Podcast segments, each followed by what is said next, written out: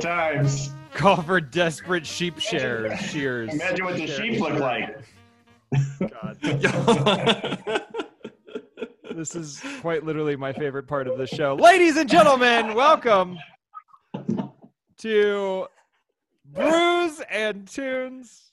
I get excited every time with some of my best friends. I Wow. if you're if you're just joining us, which you are, because I did hit the start stream button and I hit the record button and I synced up my audio. If you don't hear the audio, folks, just let me know. Comment and say, Corey, you're an idiot and still don't know what you're doing. That'll be great. Uh, I'm sorry, folks. I, I apologize. We were just talking about cutting uh, sheep's wool with shears, and it has a lot to do with tonight's show. So I'm just kidding. It has literally, literally nothing to do with the show. But, ladies and gentlemen, welcome tonight. We are excited to talk about some really, really, really fun stuff. Uh, we are pumped and pumped and pumped to have with us again Jay Miglia from the Columbus Jazz Orchestra and a fantastic educator all around town. Jay, how you doing? Hello, America. Hello. I'm doing great, Corey. Thank you. Well, good. I, I am very happy that you're doing great. Jay, I have a question. Is your uh, house underwater yet?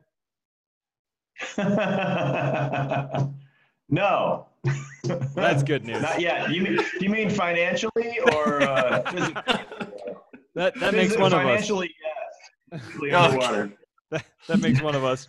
What about you, Andrew Kovaleski? Ladies and gentlemen, tonight we are joined by my good friend Andrew Kovaleski. Back to Columbus.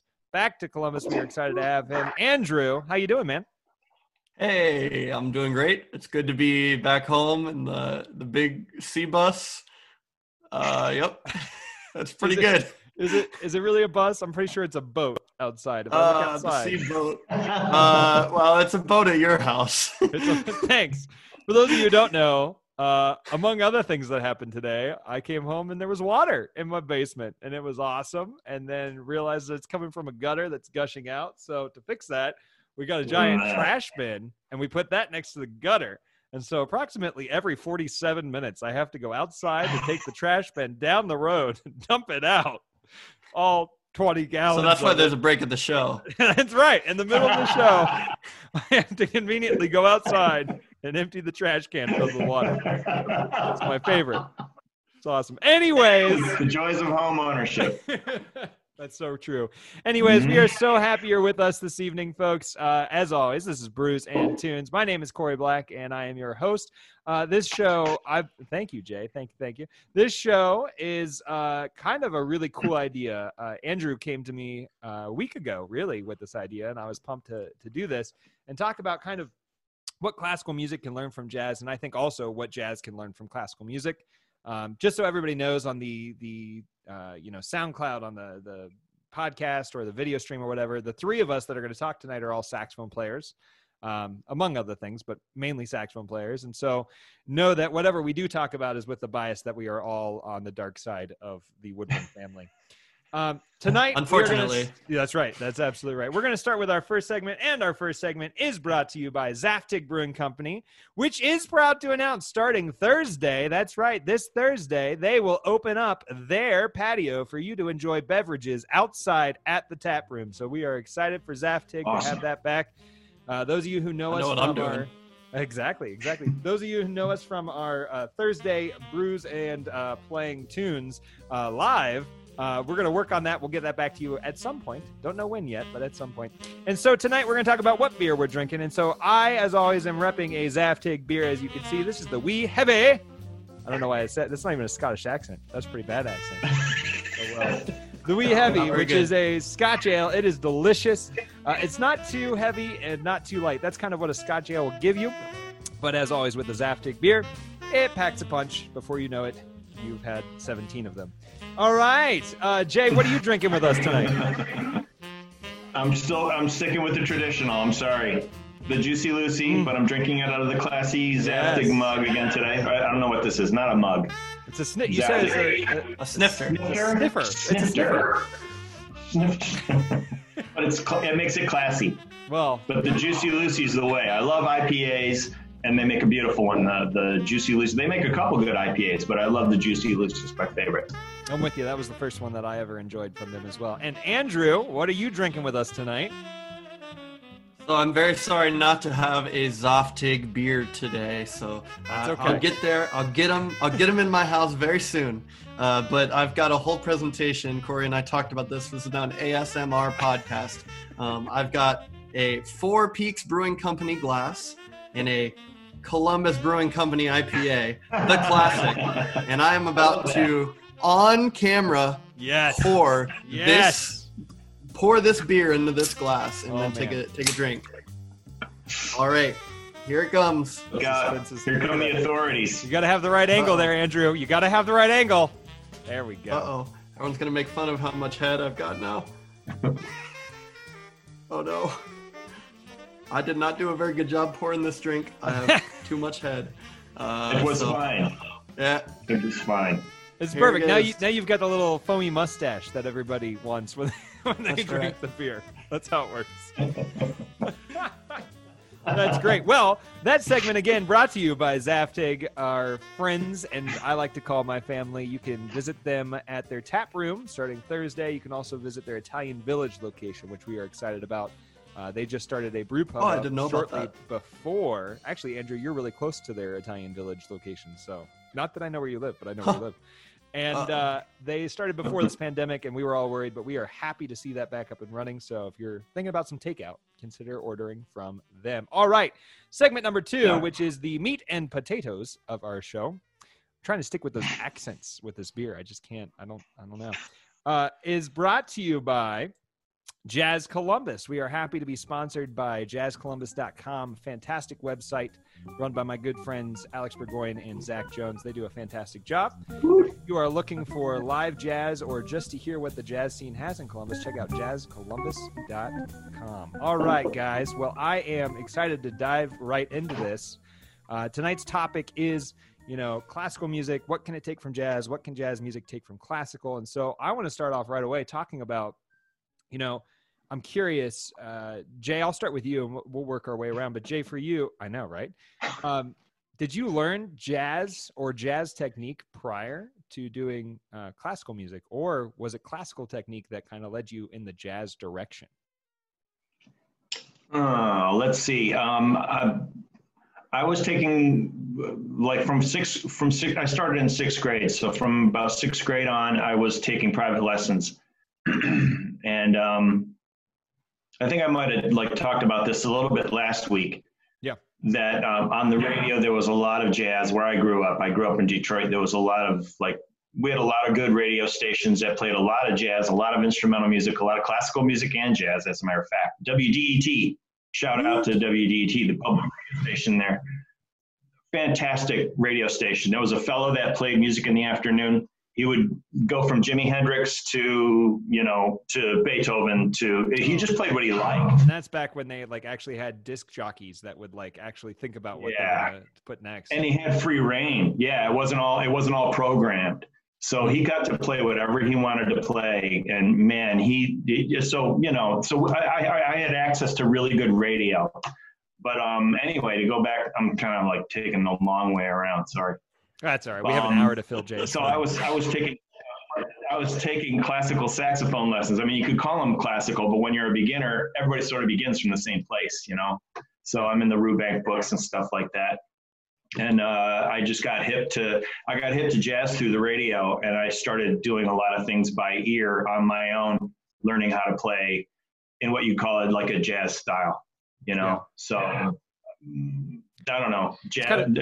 Kinda- uh, my my goal was to be able to play Charlie Parker. Once I heard what Charlie Parker was doing, then I actually like brought it into my private lesson teacher, and it was probably like maybe 11th grade or something like that. And I was like, I really want to learn how to do this too. right. So I'm So learning. kinda I was to- learning the Creston Sonata and like like how to play jazz at the same time. So you kind of had to learn and appreciate and listen to hear these things before you even wanted to explore them. So you, you kind of had to be open to what this idiom was before knowing how to go about it. Andrew, I'm curious with you. Right. Um, and for those who don't know, Andrew Kovaleski, fantastic saxophonist, just graduated from uh, Youngstown State, the Fighting Penguins, right? Am I right with that? That's it. Yes, that's it. Youngstown I State. I don't know if we fight, but we are penguins. and uh, Andrew and I. Andrew and I go way back, and uh, obviously being saxophone uh, ists in Columbus. Uh, even before we got to college, we got to know each other a little bit in a few ensembles. But Andrew, I'm curious, man, for you, um, did you explore jazz after having prior classical technique? Was it something that you wanted to go all in on? Was it something that you wanted to add to the side? How how did you first kind of get a get around to jazz?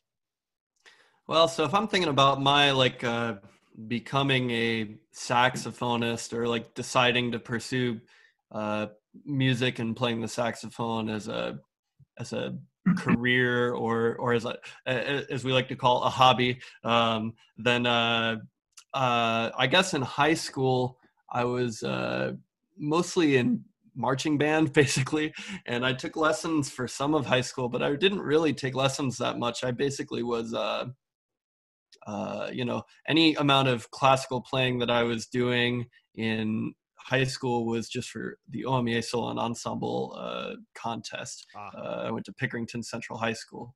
Um, and so I played in the jazz band, but I basically just did what my band director told me to do. Uh, and that was what music was for me.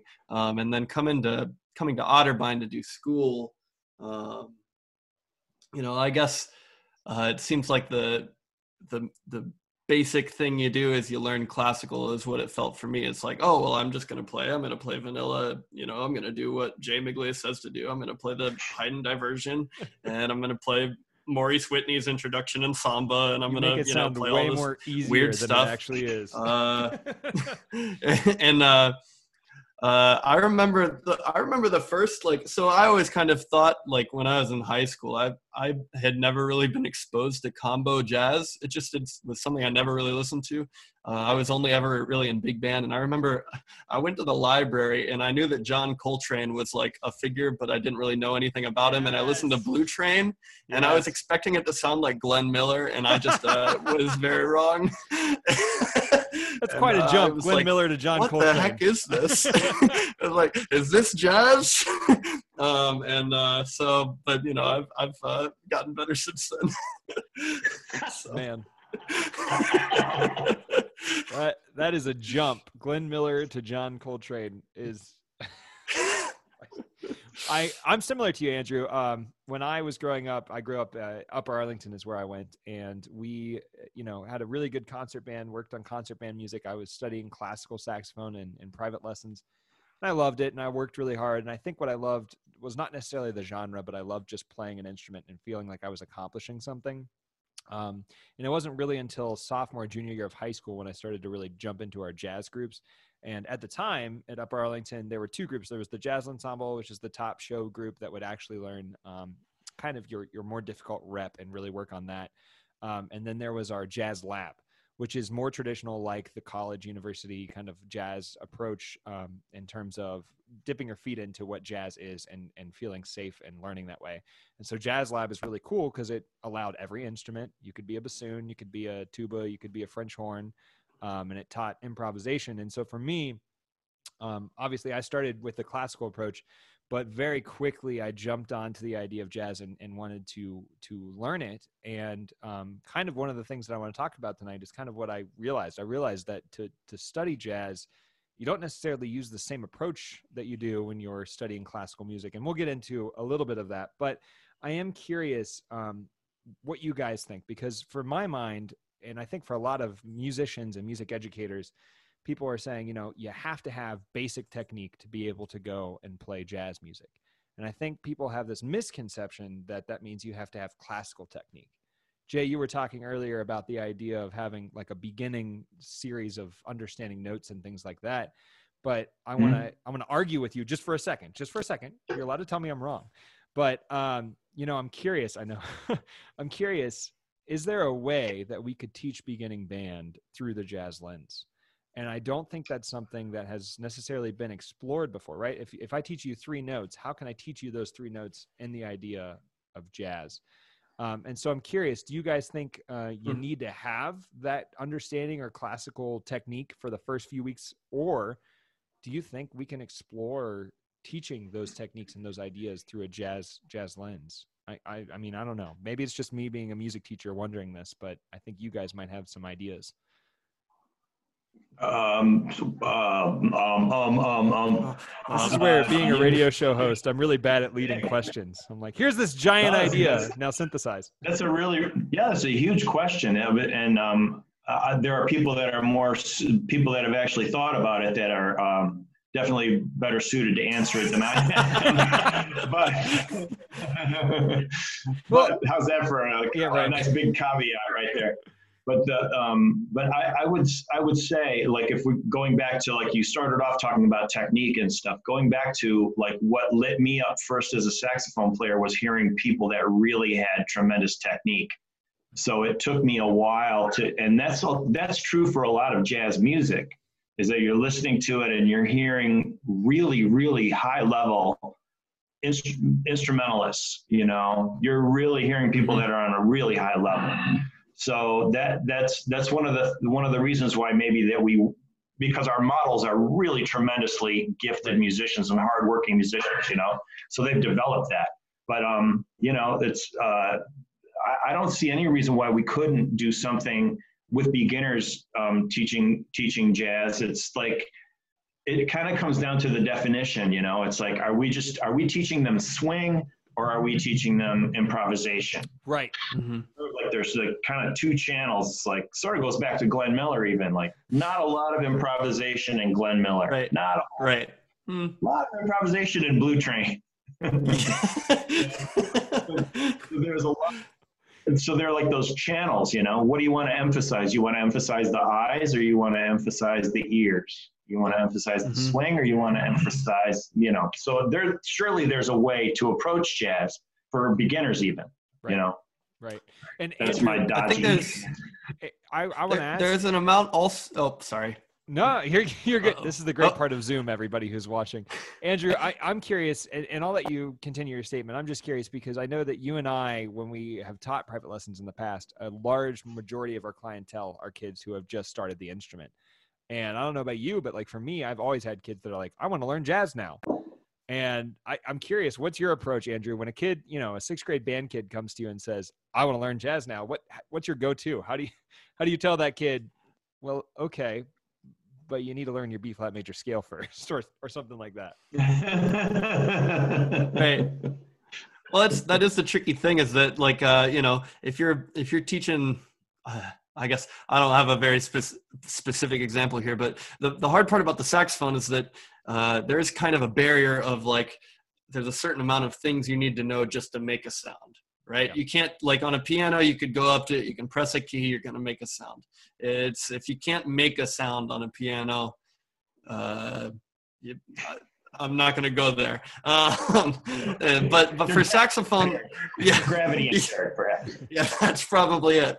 Um, but for saxophone, you really have to figure out like there's all this embouchure thing, and there's all these fingers that you have to figure out, and like uh, you're really not learning to express anything the first little bit that you're playing the Right. saxophone. You're you're you're like learning uh, technician type things.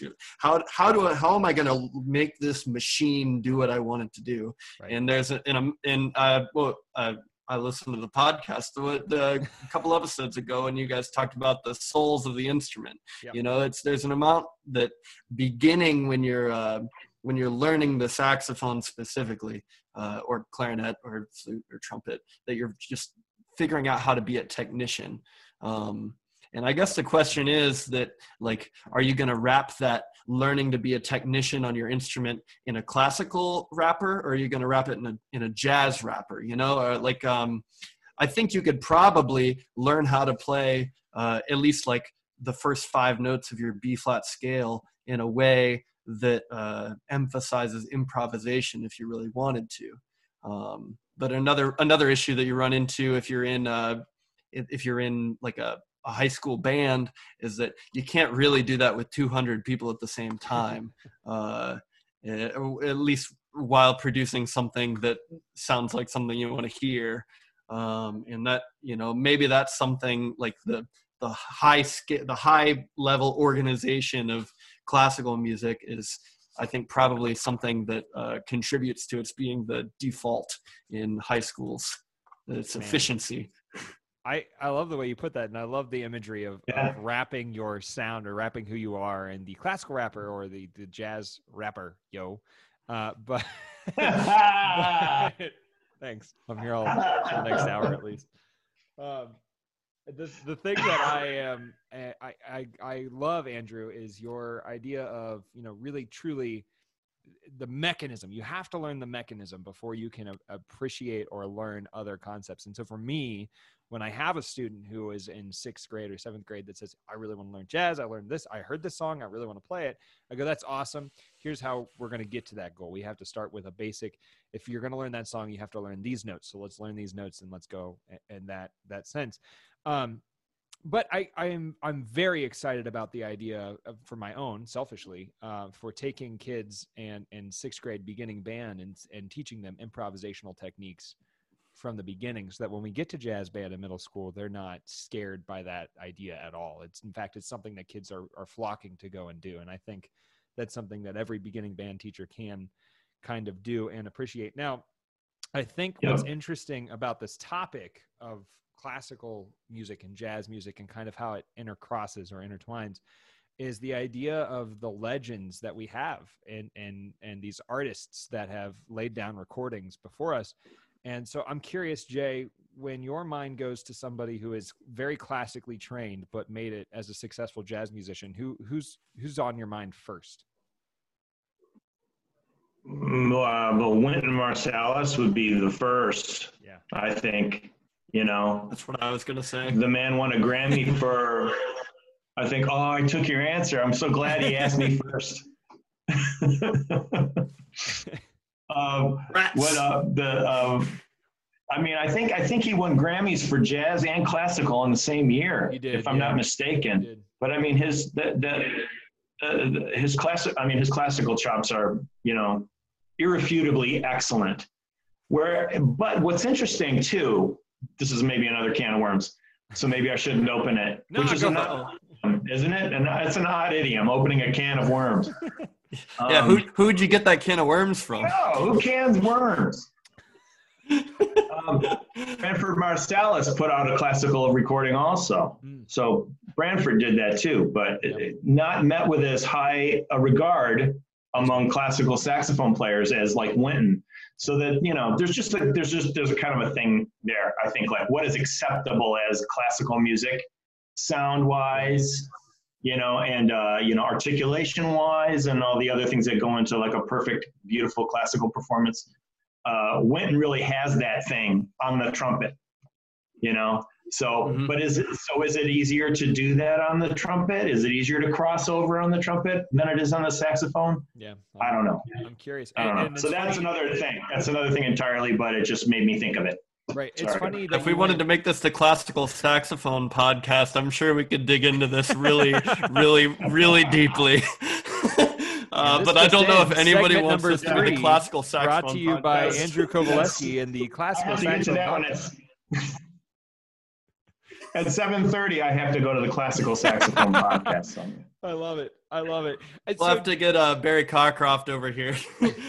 That's a joke that's funny if you're a classical saxophonist, but probably Yeah, not if you're not. So, anyways, um, Jay, I think it's funny that you brought up Wynton though, because he goes back to my first question: Did Wynton learn classical chops, or growing up with Ellis, did he learn jazz, or did he learn both at the same time? And I would love to be a young Wynton Marsalis and what he was going through to figure that out. I mean, I- You're right. It's a what which what's the chicken and what is the egg, right? Right. Exactly. He grew up in that household with uh, you know an extremely gifted uh, jazz musician in the family. Did did dad push him into lessons right away Right. where he was doing classical? I really don't know. Right. But um, I, I'm I don't I don't know. I don't know. well andrew you and i had this kind of kind of conversation earlier on this week i was talking about a specific musician but um this so dave brubeck right his group he incredibly classically trained pianist and insane musician insane composer in fact today i was listening to time out again and i needed to take some time out uh, but uh, it that album i mean is such a mix of ideology from classical music and jazz music mixed together. The idea of complex meter, the idea of kind of uh, uh, not a truly improvised solo, but an improvised solo that's based around classical ideas, I think, and a lot of that music.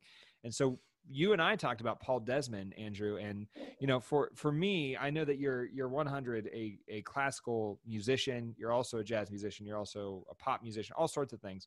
But for me, I know that I gravitated towards Paul Desmond because that's all I had learned was classical music from the start. Um, you know, what do you think Paul Desmond kind of brings to the table in terms of his sound? Would you would you find some common characteristics of classical saxophone and Paul Desmond sound, or do you think maybe not so much? Hmm. Uh, again, if we want to make this the classical saxophone yeah, Andrew. podcast, uh,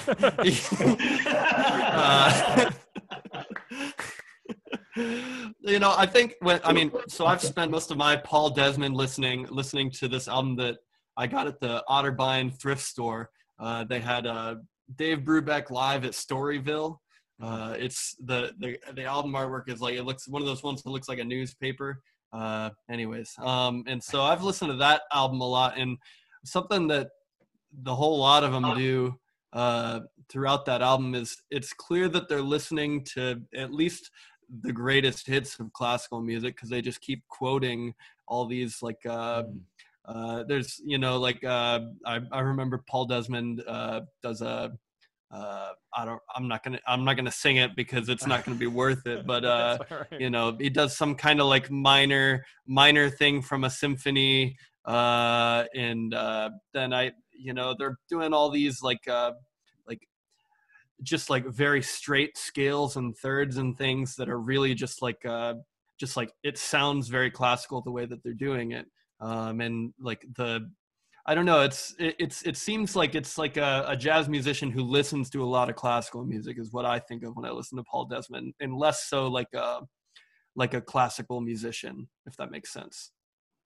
Yeah, no, I I think that definitely makes sense, and I I think that it's I'm I'm very curious as to how they marketed themselves to audiences when they were around because I I am curious if their their approach was hey there is this great group of people who are listening to classical music who may have refuted jazz entirely from the start and you know claim it's devil's music and it's it should not be allowed it's not the right stuff. Um, but i'm curious if they marketed themselves with that music in a way that put them up for success with a larger group of audience members. Um, and I don't know. So I, I mean, Brubeck was the first that came to my mind, just because he's classically trained, but his music is is heavily influenced by that. Um, so I, and I think it's interesting, Jay, that you brought up Wynton because Wynton, you know, is is this he's on Mount Rushmore of of jazz musicians, of musicians in general, and what he represents. Um, and I'm just curious if if classical music has this draw that jazz music has, and we'll get into that in the next part of this segment. But it's time to interrupt your broadcast to bring you a special announcement this is great, guys. Look, I've got more commercials now. It's like I've pre-planned the commercials.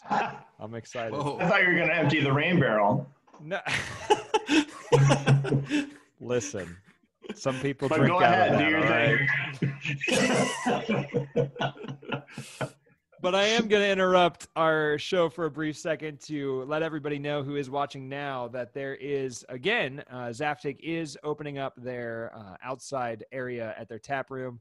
And as always, we are sponsored by Zaftig, and we like to to sponsor them right back and tell you what you can be doing or you know not missing out on. Um, I think it's really crazy during this world that we live in right now because we're so isolated. And I think the idea of being able to see other people in a safe way, in a very safe way, as I know those people will do, is is exciting. Um, so, with that brief commercial, uh, we have to pause so that I can go empty my rain barrel out, and then we will. You think I'm joking? There's actually going to be a live stream video of me running down the street with the rain barrel and running. yeah, I can't wait for that. running back. So, folks, we will be right back. Uh, here's a short, brief break brought to you by Rain.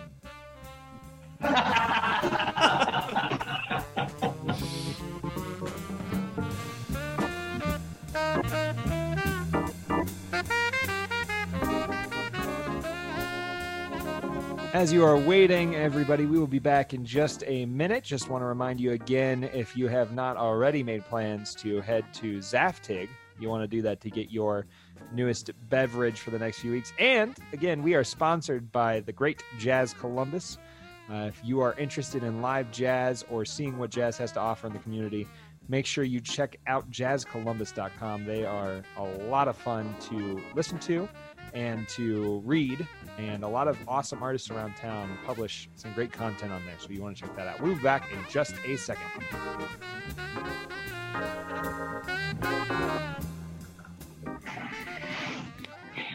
All right. Jay Miglia is back with us. This is good. Andrew is making his way back to us here very shortly. Sorry about that break there, folks. I did sprint and I made it back. Thank God. As you can see, I, uh, or maybe you can't see because my video is not on. There it is. As you can see, my hair is a little wet and uh, it, is, entertaining nonetheless. So Jay, you I and I, and. Andrew, Andrew will be here in a second with us. But Jay, you and I and Andrew were talking and discussing about. Oh, there he is! Look, he's back. This is great. We were discussing the music of Brubeck and Desmond and kind of these these classical musicians that bring the jazz approach or vice versa. And so my question now and the topic that I want to focus around now is practice. Um, both you and Andrew are great saxophonists, both in the classical and in the jazz world, and I and I think that's amazing. First off, to be able to pull off some of those pieces that you guys play, both in the jazz and classical music, is is awesome for me as a as a fan to listen to. Um, but you know, do you think Jay, and then I'll hear from Andrew too. Do you think that like the context matters so much when you're practicing? Like if you're practicing classical music, you need to know that you're going to practice for the next hour classical music because you're going to set up your practice session in a way.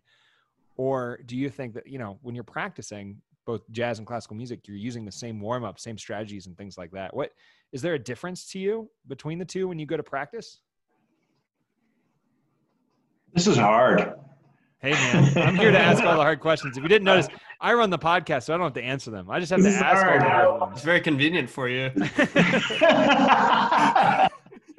it's just I, I just I, I I don't know maybe it's just because I'm a saxophone player but and Yeah. and because I do because I try to do a respectable job in both idioms that um and also whatever I'm playing if I'm playing in a in a, in a wedding band I try to be the best rock and roll saxophone player I can be too you know?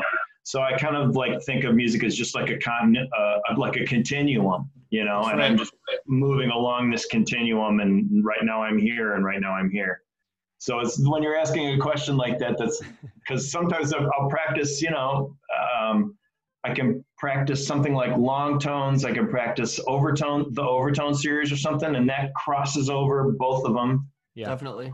But there are, there are times when it's like, when I'm just like, so I guess with uh, trying to get to the core of an answer, sorry, Corey. No, you're fine. If, if I'm like technical things and things about voicing on the instrument and things like that, I mean, things that are sort of physical about the instrument, like Andrew said, like mechanical things. For me, they they they go everywhere. Oh. They transcend. They're all along that continuum. But as far there are aspects of tone and things like that that are strictly classical, and Mhm. those are the things when I'm pra- when I'm practicing classical, I will I'm I'm focusing very intently on tone. Um, and when That's I'm not to say that that you don't think about tone when you're playing jazz, though, Yeah. right? It's just Yeah, a different that- kind of thing. too. That's true too. But for me, it's more. Um, hmm, for me, just for me, I have to think more about pl- about producing a good classical tone, Mhm. which I don't think I have for the last several years. but I think I because I play like I'm, you know, I'm just too everywhere. So when I come down to playing like really classical music and I want to be the best classical player I can, that the problem is for me, it's only happening for a short segment of time Mhm. because I have something coming up and I have to do it. So I, Mhm. and it's difficult to produce a good classical saxophone sound. It's there's a different musculature for me than when I'm playing jazz because when I'm playing jazz, my best sound is when I'm very relaxed, when like very relaxed Mhm. from my embouchure down to my chest, you know. Um, and f- when I'm playing with a good classical sound, I'm not as relaxed. There's a di- difference in the voicing, and some some people may have a different approach. But for me, when I get my best saxophone sound, it's more centered and um, you know, and and and I just I can't I don't have and I, just have like a more uh, it's I have to I have to be more careful about producing that Yeah. sound. Yeah. So that's that's that's my answer anyway. So And yeah, you you brought up the idea of you have to be relaxed and so i'm curious andrew when you're when you're playing you know because i know that you've been studying nonstop lately classical saxophone and playing you know uh, violin music on saxophone when you're playing that music do you feel relaxed when you're practicing that or is that also a very kind of really in focused kind of ingrained music that you have to be so on top of your game for Uh, I think it's a little bit of like both of those things. Uh, it's kind of like uh, like yoga. Uh, I don't know how much you guys get into yoga, but I feel like clearly Uh, a lot right here I can see it. Look at that! Look at that range of motion. Wow, look at that. He's got almost 180 degrees there. for our podcast audience jay just flexed his arm Because I don't Very have a excited. bicep to get in the way. I used to do Insanity. Do you guys know those workout videos? Yes, I was a P90X guy. The guy Yes. shot uh, the guy Shaun T. He he was doing a stretch and he and he couldn't stretch as far. He said, "I can't stretch that far, but it's because my muscles are so big." Uh, and so, anyways, uh, glad I glad I got us there. Um, but uh, you know, for so in my process of being in grad school, uh, I went through a long period of time where it was like, man, I got to make this classical sound, but I got to use so many muscles to do it, and it's really hard, and I don't have them. Yeah. Uh, and I I just had to, you know, spend a lot of time developing musculature, just like you were saying, Jay. And after developing the musculature, so that I'm at a place where I can comfortably do the things that I need to do.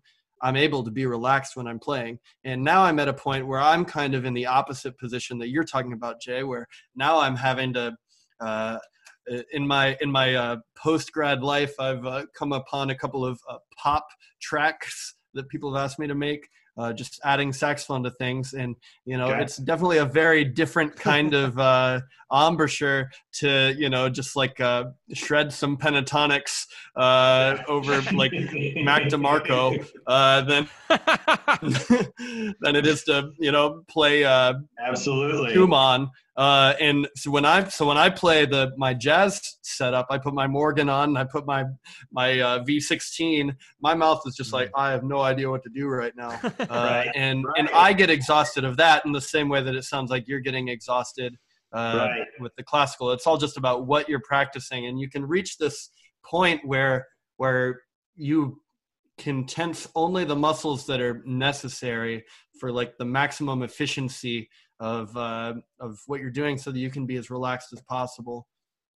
Uh, I- so I find that incredibly Oh. interesting to see both aspects of this. It, it truly depends on what you're spending most of your time with. And Andrew, when you were saying that, it it- it brought a lot back to me about working out, like just working out in general. You definitely, know, for so for people who are listening, I, I ran a half marathon this past um, March, and oh for no me big deal. do Only a half, you sissy. Listen, I just you know, you know, you know, I almost died afterwards, but it's fine. But you know, when you're learning to run and you're training yourself to run, the first mile is always ridiculously hard. Then it's the second mile that's ridiculously hard for like three weeks straight. And so it- to me, I'm relating this to the way that you guys are talking about when you're relaxed and whatnot, because when I got to the half marathon finally, when I was at like mile 10, I was like, ah, it's just three more miles. It's not a big deal. Right. But for me sitting here now, I haven't I haven't run more than probably five miles in the past, I don't know, month. And I can't fathom that again because I haven't trained my body to get there. And it seems like a daunting task. But for me, it's just really interesting to hear both sides of it and that you both kind of relate to what you're working on is kind of how it runs, how comfortable you feel in, in both areas. Um, so I had this experience the other day. I was practicing uh, jazz um, transcription and I was using a metronome. And I was like, man, I'm just not getting this. I'm just not getting this. And I was trying and trying and trying. And then I thought, you know what? I should probably switch to just hearing a harmonic progression underneath it instead. and that changed for me how i approached kind of practicing a lot of these transcriptions and things even if i slow the backing track down i find when i'm studying jazz music i can connect and work better at a lot of those passages using like a harmonic structured background i don't know have you guys ever had that experience where you're working on a, a tune or working on a transcription of something and you say okay I, I, the metronome's just not cutting it for me i need the rest of the band backing it just because of that genre have you guys ever experienced that or kind of had anything similar? Good. Dead Space. I love Dead Space. This is my favorite. This is why I'm so good at this show. Oh, well, dude, you're asking important questions, you know? That's, it, I don't know. For, I, I mean, some things are really personal. Like the way people practice things can be very personal. What works for one person yeah. is not necessarily going to work well for the other. Um, for me, uh, if I can play and get excited about what I'm playing, if I'm doing like you're talking about a transcription specifically, if I'm excited by the transcription I'm playing yeah. and I'm just playing with a metronome, then I must really have it, you know, mm. in my heart, not just in my hands. You know mm-hmm. what I mean? Because I can hear the whole thing going on. I can hear what Max is what Max Roach is doing right there. Put a boom. Yeah. Um, and Monk is going clunk right at this spot. You know, you can hear like the whole thing in your head or something like that. You know, that's like, and then the gift, like the payoff for all that hard work with the metronome is that you play it with the recording. So for me, it's kind of the op- it's almost the I don't want to say the opposite, no, but it's yeah. just a different it's a different way. It's like for me, it's like I the hard work, the weightlifting, the working out part is playing it with a metronome and being as excited about it and bringing as much spirit to the performance as when I'm like playing it with the recording. Mm-hmm. I guess. I guess is that, is that like? Yeah, no that that that answers my question. That that was it. That's all we have to talk about it. No, I'm just kidding. I've been drinking. we all have. But... You're supposed to. this is the secret of the show, everybody. I get these people on, I get them to drink alcohol, and the next thing you know. But I definitely think it's like. Uh, sorry, Andrew. I, I, think I think of the metronome as like uh, I use it more as a tool, uh, like like for speeding up and slowing down. Like if I can play something at not the original speed, I'd say it will definitely help me uh, to be able to play it at the original speed with more facility. Mm-hmm. Um, and I I do a lot of when I'm using a metronome, like uh, uh, breaking breaking up uh, into bringing up rhythms. So like instead of four 16 notes, maybe you'll have one dotted eighth note and then three real quick notes. Um, and for me, that's uh, I use that metronome more as like a uh, like a yardstick to help me uh, with my uh, technique. Yeah, that's a good. I like that. I, and that's what every student says to me. They say, "I hate this because I'm not good with the metronome." Well, you're right. not good with the metronome. Right. The technique's not where it should be. So that's every why, student buddy. says that. Yeah. I'm one of them, right here, right here, point A. Metronome messes me up, man. I don't want the metronome. It's too accurate. well, Andrew, you were saying something about performance, and that made me think about the next part of the show that I wanted to hit. And I think you would have some good ideas and content on this. But um, do you notice a big difference? And and I think mainly because you have done a lot of classical music lately and so you can kind of speak to both audiences because you're also adverse into jazz but do you think there's a difference in the way that an audience member perceives classical music and the way that an audience member perceives jazz music and i'm not saying you know obviously it's dependent on who's in the audience but i'm saying generically you know overall generally do you think that there's a difference in ways that audience perceive both genres I think each of them have like a, a culture that surrounds them, and that culture is going to define the way that uh, the music is received. And I'll, I guess speaking towards live music, it's it's Uh, it's definitely different when you're listening to recorded music. But you know, if you're if you're seeing a live uh, let's say chamber music concert mm-hmm. nobody's going to be talking you're not going to be chatting while the chamber music's happening because there's this culture that you're not supposed to do that uh, mm. just and whether that's right or wrong whether you like it whether you don't like it that's the culture that exists already um, maybe it's different if you're listening to chamber music in a cafe uh, i think that's probably just like a different thing but if you're going to a concert um, that has chamber music usually there's going to be this idea that you have to listen to it in this particular way. And in the same way, if you're listening to a jazz combo, all the live jazz combos I've seen in Columbus, for the most part, have been at bars. Um, or you know, I'll, we'll go to Zaftig. I'll go to I'll go to Brothers Drake. I'll go to I don't know some other place that has jazz, um, and there'll be a whole crowd of people sitting there drinking, and also there's there's jazz. Um, and right, there's kind the of just focus. well, it, well, and even if it is for you, there's like Right. it's it's in some way culturally acceptable for there to be other noise happening. Um, but it's also different uh, if you go to like the CJO. There's something that maybe exists somewhere in the middle where you're expected probably not to be chatting during the whole thing but there's a certain amount of you know like being excited and applauding that can happen in the middle of the performance um, and so i just think that whatever kind of uh, whatever kind of performance you're going to see is going to have this set of like expectations for how you're supposed to listen to it Hmm. um, and uh, you know maybe there's room for uh, for you to take the music from one kind of thing and put it in the other box again with our rappers here uh, you know if, if you're if you take jazz music and you play it in a way that you present it as classical music you might end Yeah. up with a reception that's similar to that. And if you take classical music and you play it at a bar um, and wrap it up like jazz music you might get a reception that's more similar to the way you're going to be received as a combo. And I think that that's where it lies that is interesting to me because I I love classical music. I think there's this a lot of people who know me think "Eh, there's no way this guy is into classical music and doesn't enjoy playing classical music, and it, it, that is so far from the truth. Like the other day, I was working on a Bach piece just because I love the music, but I'm so interested in reviving the audience in chamber music and classical music. I think there's this this misconnection between what jazz music brings with the audience members is like this idea of interacting with the audience. There's a lot of opportunity for interaction with the audience, whereas classical music doesn't have that. And so, Jay, when you're playing in, in a jazz context, do you notice a more um, it's well, I guess it's interesting because Andrew, you were stating, you know, when you're at a bar or whatnot, people are talking while this music's going on, but are they still listening? Yes. But who's listening more, the people at the bar or the people who are at the classic, you know, concert hall? I'm curious. And Jay, have you ever had that where you're in a in a jazz setting and you feel like you actually have less audience listening than you would if you were performing Bach's Partita on saxophone in front of high school kids? No offense. I'm not offending anybody. I love that music. I'm just saying.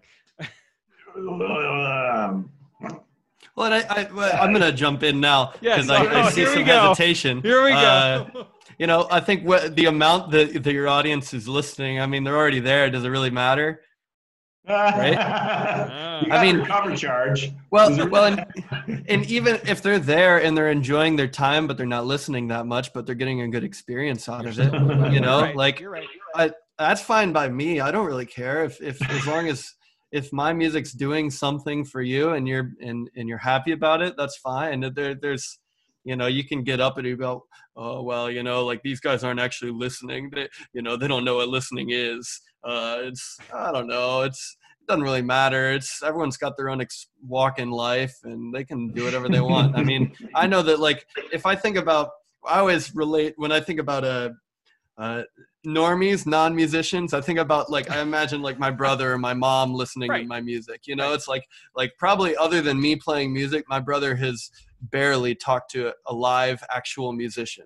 You know, and let alone like like thought critically about the music that he's listening to uh, just because it's not that's not the the function of music in his life it's you know it's usually something's background for him if for him that's fine and you know i don't care he can live his life that way so Yeah.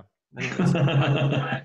I guess that's Yeah. the good part about music is that it is what it is to whoever it is, and you know it doesn't have to be more. But sorry, Jay, go ahead. No, no, no, no. It's like just I love that Andrew used the word culture. You know, it's what what a person is acculturated to is you know how they receive a, a performance. It's kind of cool for all of us being saxophonists and having whatever um, you know experience we've had in like saxophone quartets. I love that as a genre. A saxophone quartet can really transcend just about any other, or I should say, as an idiom, as like an instrumentation, it can transcend and transcend a lot of genres. And it's, it's always fun for me whenever um, whenever my saxophone quartet, uh, uh, shout out to the Black Swamp Saxophone Quartet, wherever you are, wherever you are, um, that uh, when we we can play a very traditional program, um, or we can play a jazz-oriented program, or we can play something. My favorite programs are always the ones that sort of sort of like span that. Yeah. Like I said, continuum before. It's the same idea. I love that in my own performances where there can be some kind of a continuum. I think those are the most interesting performances for people who are acculturated to traditional music, um, traditional classical music, that is, acculturated to popular music, acculturated to jazz, acculturated to whatever their like listening trends are, you know? Right. Um, I think the saxophone, just to get back to the saxophone, is so well suited to doing that sort of thing, and we sort of thrive in that middle. Yeah. You know, we can do the most challenging, we can produce the most challenging, challenging sounds you've ever heard. Um, Definitely. and then we can, yeah, absolutely. But I mean, even for other saxophone players, are like, oh, for God's sake. Um, but, but we can make the most, the, the purest, you know, violinish sort of beautiful sounds also, you know. So it's like the saxophone is such a wonderful instrument in that way. We can live in so many different fields, and um, and I, I I love that about the instrument. I don't know if that's like something that's kind of answering your question, but it's like when I when when I'm sometimes to go back to the original question, Corey. Sometimes I'll be at Dick's Den and playing, and the room is louder than the band. Yeah. And um, and it just doesn't matter. You come off the stand and they're like, "I love what you played." Yeah. You know, oh, you sound amazing. You're you're awesome. I didn't know you could play like that. I would get that from some people. I would get, you know, I don't know. Oh, I've never heard you play like that. You know, somebody who's only heard me in some con- some other context. Right. I know you could do that. You know, or whatever. That was terrible. Never. You It's never. like, but you don't even think they're listening. But at, at some They on are. some level, they're Yeah. they're absorbing what's going on in the bandstand, and they're living it. They're living it their own way. So, Well, you both and it's wonderful in a classical kind of. I'm totally capitalizing on all the time. No. But it's so cool when you go to like you're doing like a classical performance for people. Like going back to the Black Swamp again, the saxophone quartet. And I'm play, we're playing a we're a classical saxophone quartet, and then we hit them with some a Jelly Roll Morton piece Yeah. um, or we hit them with the we we were for a while we were playing a Joe Lovano thing that was really edgy. Um, we were doing Philip Glass. So you hit them with something that they just aren't expecting, and the classical audiences are very quiet. But when they're when you're done, they're so receptive. They're like, "Oh, I I had no idea the saxophone could sound that way. I'm so pleasantly surprised." And wow, the glass piece is really compelling you know, or the, you know, you get like, they're quiet as clams, but you know, but at the end of it, they're like, just, they were very into it, you know? Yeah. Anyway, I, I love that both of you hit on the fact that oh there goes Jay he's gone he's I gone. figured He's I'd said plenty, Yeah. I'd said enough. I I you know I love that you're both hitting on the fact that you know it's cross genre it's cool and I love that hopefully someday I go to a college recital and a college student has a classical saxophone piece a jazz saxophone piece and a pop saxophone piece because I mean if you think about the classical literature that we have yeah it's classical literature but it spans multi genres inside the classical literature and so my hope is that years down the road we can start seeing some of that uh, appear, which I think would be really, really cool. So I have an idea, and I want to know what your thoughts are about this idea. Boy Um, band? I'm in. Oh, Um, that, that was my idea. Okay. I, you know, the world that we live in, especially the state of Ohio, is so huge on adjudication and adjudicated events. And I think a lot of our, our youth, our middle school, high school students are so geared towards performing a piece that is on a an adjudicated events list. And so I I want to start the push of of making sure that jazz is in there. And I want to start the push to have a jazz adjudicated event solo and ensemble. Um, you know, I, what are your thoughts on that, guys? Do you think that jazz definitely has a repertoire list that could be compiled and that that can exist? Do you think that we can accurately adjudicate kids um, on some sort of ranking system in jazz, or do you think, well, you're talking about improvisation? How do you how do you adjudicate a kid's improvisational idea? You know, I I'm curious on what you guys have to say. And both of you are looking at me like, I need more time to think about this, you jerk. Why are you bringing this up now? But I don't know. Anyone want to go first? Rock, paper, scissors? The, I'll, I'll, ju- I'll jump in with JECO. Um, The Jazz Education Connection of Ohio is an organization that started a few years ago. Um, and when I was when I was an officer in that organization, that was one of our primary pushes was to make make make jazz events part of the OMEA um, the, under that o- OMEA umbrella of events, you know. Yeah. Um, and it was not it wasn't out of the question, but it was also not exactly uh, embraced. Hmm. So you if you really want to push that, um, contact the folks at JECO because they're Zach Compston is one of the officers now. I think he's VP. Yeah. Um, and uh, Miles, oh darn it, I've lost Miles's last name. Um, but the, the the shoot, I've, I feel bad now. I've, I hope he's not watching. Uh oh. Shout out to you. Um, but he's the um, he's band director, I think, at Bellefontaine. Oh, Um, darn it, and I've lost his last name. his last name. But um, uh, but but but but but that's it's still a push for Jazz Education Connection. They still want to do that, and it's still a very active organization. So, JECO. Um, anybody who's like checking this out is a good organization if you want to endorse that kind of a thing and get behind that organization. They're pushing for the same thing. Andrew, would you have, and I know my answer, but I'm curious about your answer. Would you have pursued that as somebody who wanted to achieve as, as much as you could on saxophone in high school and, and into college? Would, was that something that you may have been open to? Uh, yeah, I probably would have. I didn't know anything about improvisation when I was in high school, uh, and you know, maybe if that existed, I would have learned something about improvisation in high school, which would have been really interesting. Now, I also, when I was in high school, was doing a clarinet and flute and saxophone piece at uh, Yep. all of the OMEA ensemble, solo and ensemble things because Not together at the same time, though. Your ensemble was not you playing every instrument. Yeah. once. So, you know, although that would have been awesome. Maybe that would have been something that uh, you know would have just uh, spread me even more thin, uh, and I would have just been worse at each of the individual things that I was doing, or even worse than I already was. Uh, I mean, you guys have heard me play the flute before. Uh, Your flute playing is much better than mine. That's all I have to say about that. so you know, but yeah, I mean, I definitely think I would have benefited from that as a high schooler. So Yeah, and so what do you guys think?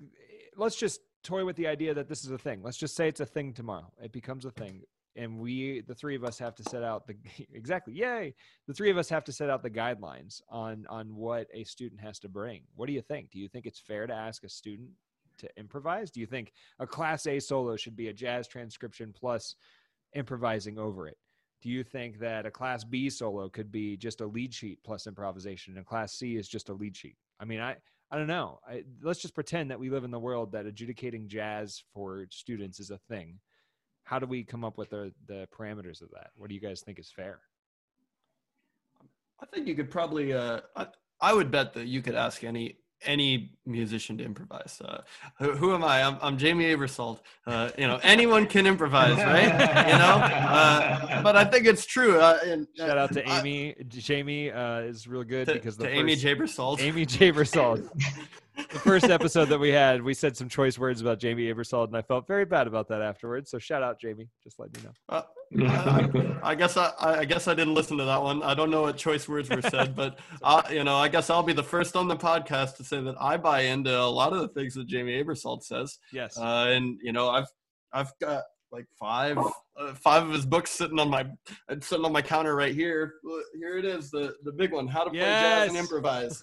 You know, um, and uh, but so you know, you could ask a if you teach a a, sixth grader how to play a, a D Dorian scale, uh, you know, then they can a D Dorian scale and then a, an E flat Dorian scale. They can play so what, you know. Yep. And uh, as long and all they got to do is know which chord they're on, which is harder than it seems sometimes, as you guys know. Um, but uh, you know they'll be able to figure it out. Uh, and you know, I, I think probably just like increasing complexity is what you'd end up doing with the class the class things. And then uh, for as far as adjudicating, you'd probably want to be looking at things like uh, like articulation, uh, I mean, you could probably just take the same list of things that I they look at for the classical stuff, and Yeah. it, it maybe less accuracy, uh, but you know, maybe not. Maybe accuracy is you know hitting chord tones on one and three. Right. Uh, you know, maybe accuracy is uh, you know playing. Uh, you know, playing scales that uh, are at least somewhat related to the chord that you're that you're improvising over. Um, Yeah. and you know, maybe you maybe you get uh, three minutes afterward to defend your scale choices. Uh, the 15 Uh, minute solo and ensemble experience where you're in the room and you're sweating and you're nervous is all get out. You also- and after you've you also perform a it, you have thesis to back it up. Defend, defend your solo. Yeah. I love that. Uh, no, but I mean, especially if you're talking about like a, a 16 year old, like, Yeah. yeah. you're probably gonna have some 16 year olds who are gonna do some crazy stuff, but, uh, you know, probably it's just looking at are they going to play a Mixolydian scale over their five over their five sevens? Are they going to play a Dorian scale over their minors? Are they playing Ionian over or low or Lydi, you know, uh, one of them over their major sevens? Uh, and uh, if they can do that and hit the chord tones on one and three and have have articulation, have style, uh, make it clear that they're listening to jazz, then I give them a one. You know. Yeah. I mean, I've I've seen people get ones for a lot less uh, in the classical world. So I'm pretty sure I got a one once because I finished the Glazunov and I was drenched in sweat. And the judge said, I never knew that playing saxophone made someone sweat so much. yeah. And then I was like, peace. what does that what does that mean, sir? Am I You am I good to walk out of this room? for- a one for wetness. Really it was a two, but the drops of sweat got on the paper to smudge it. This is how it worked. There you go. Well, to bring it to bring it full circle, I think the things we're talking about with uh, adjudication can be met for jazz, but because of the fact that students have these techniques practiced uh, before they even started learning jazz. So I, I think this whole show is talking about how one goes into the other as the other goes in, into the one, and so jazz can can take ideas and take practices and take techniques away from classical music training but classical music can also use these same ideas to kind of keep it fresh and going as well. And so I think this idea of, of jazz adjudication is something that for me is a no brainer. I mean, if kids are already learning basic technique, why not challenge them to also learn in this extra subgenre? So, anywho, I can Mhm. talk to you guys for like days. I wish, I wish we could. You know what? We should do the classical saxophone podcast, uh, folks. If you're watching right now, uh, we're going to take a brief break so that I can take the rain barrel back out to the street. And when I come back, we're going to talk about the Creston. Sun- No, I'm just kidding. Uh, Well, we I'll are- do it. I know you would. I know you would. I'm telling you, Andrew, there's a there's a way you should do it.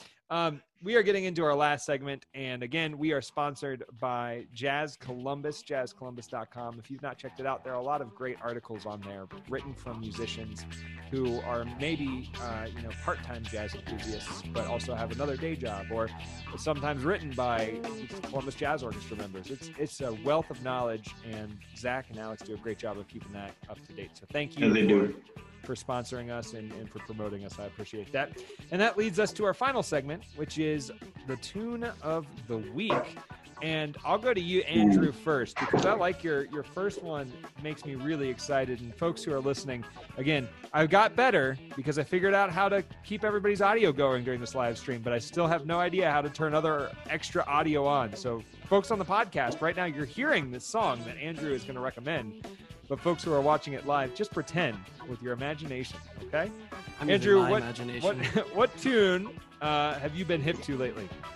All right, so yeah, I've, uh, we have we have show notes. I've, I've put two recordings in the show notes of things that I've been listening to, and uh, the first one is just that I have this Herbie Hancock record.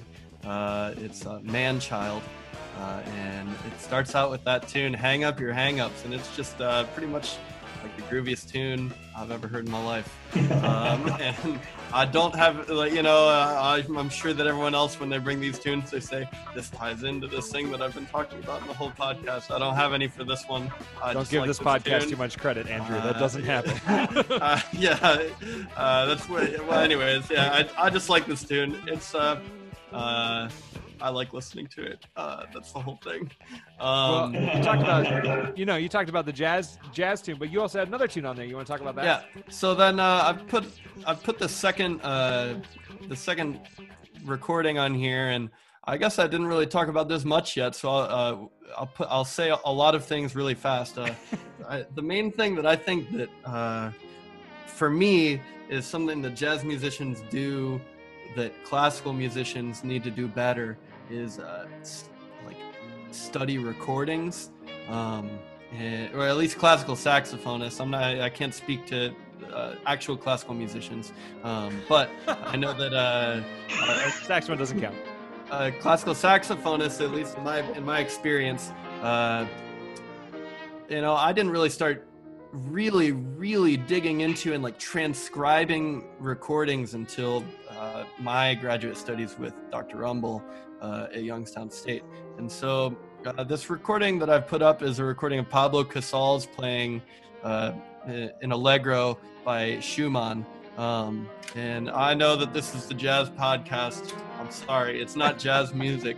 This is uh, this is classical music. But I just think that this recording has so much. Uh, I don't know. Pablo Casals is an amazing musician, and he's kind of an old man in this recording, and you can hear uh, at times, you know, imperfection, but there's uh, so much. uh, m- m- melody you know uh there's Mm. he handles melody so well and like i've learned a lot personally just transcribing this tune as a classical musician and then uh you know just playing it that way and i think that's one of the transcribing the great performances of classical music and their their tone the articulations the uh, the way that they handle phrasing. This is, these are all things that jazz musicians do every day, and it's pounded into you. It's like the first thing that Jamey Aebersold says in his books.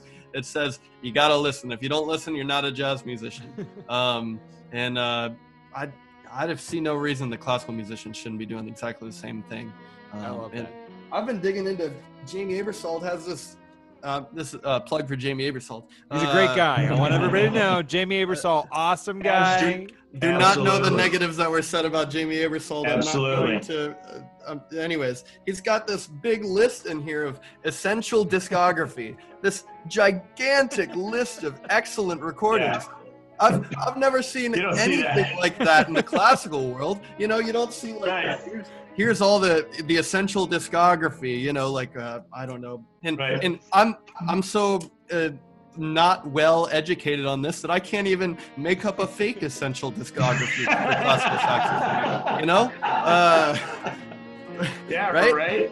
and and it's something that we should have. You know, we, Yeah. we can't be coming out all the all these classical musicians coming out of school and y- we aren't listening to the same people, but we're all in the same thing. Every jazz musician has heard Blue Train. Yeah. You know, uh, and every jazz musician has heard uh, something else. You know. Um, That is such a good point. Culture.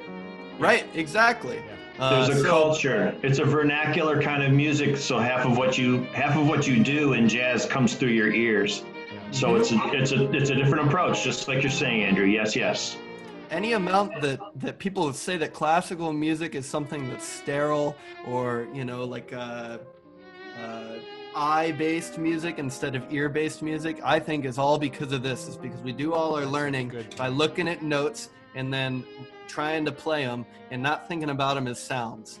Uh, and so uh, that's that's my soapbox. So if I'm going to challenge all of our uh, closeted classical musicians listening to this podcast, uh, it's to take this recording of, uh, of Casals playing this Schumann uh, Adagio and Allegro. Uh, I, I just put the Allegro on here. It's probably what you're listening to. It's what I linked to Corey. But the Adagio is great too.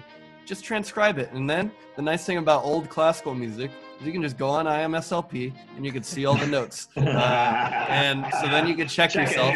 If, and if you don't want to, if you don't want to have to learn the notes by ear, then Right. look at the music. It doesn't Right. matter as long as you're learning it by listening to the recording. Well, Um, I So, hate to love cut it. you off. We are down to our last minute. As you can tell, the Zoom police are here. They're they're here to round us up. Uh, before we quit and finish our show, want to give a quick shout out. Uh, Jazz Arts Group is doing a live stream this Thursday with the Huntertones, one of my favorite groups and great musicians. It should be a great live stream there. Can't wait to see that.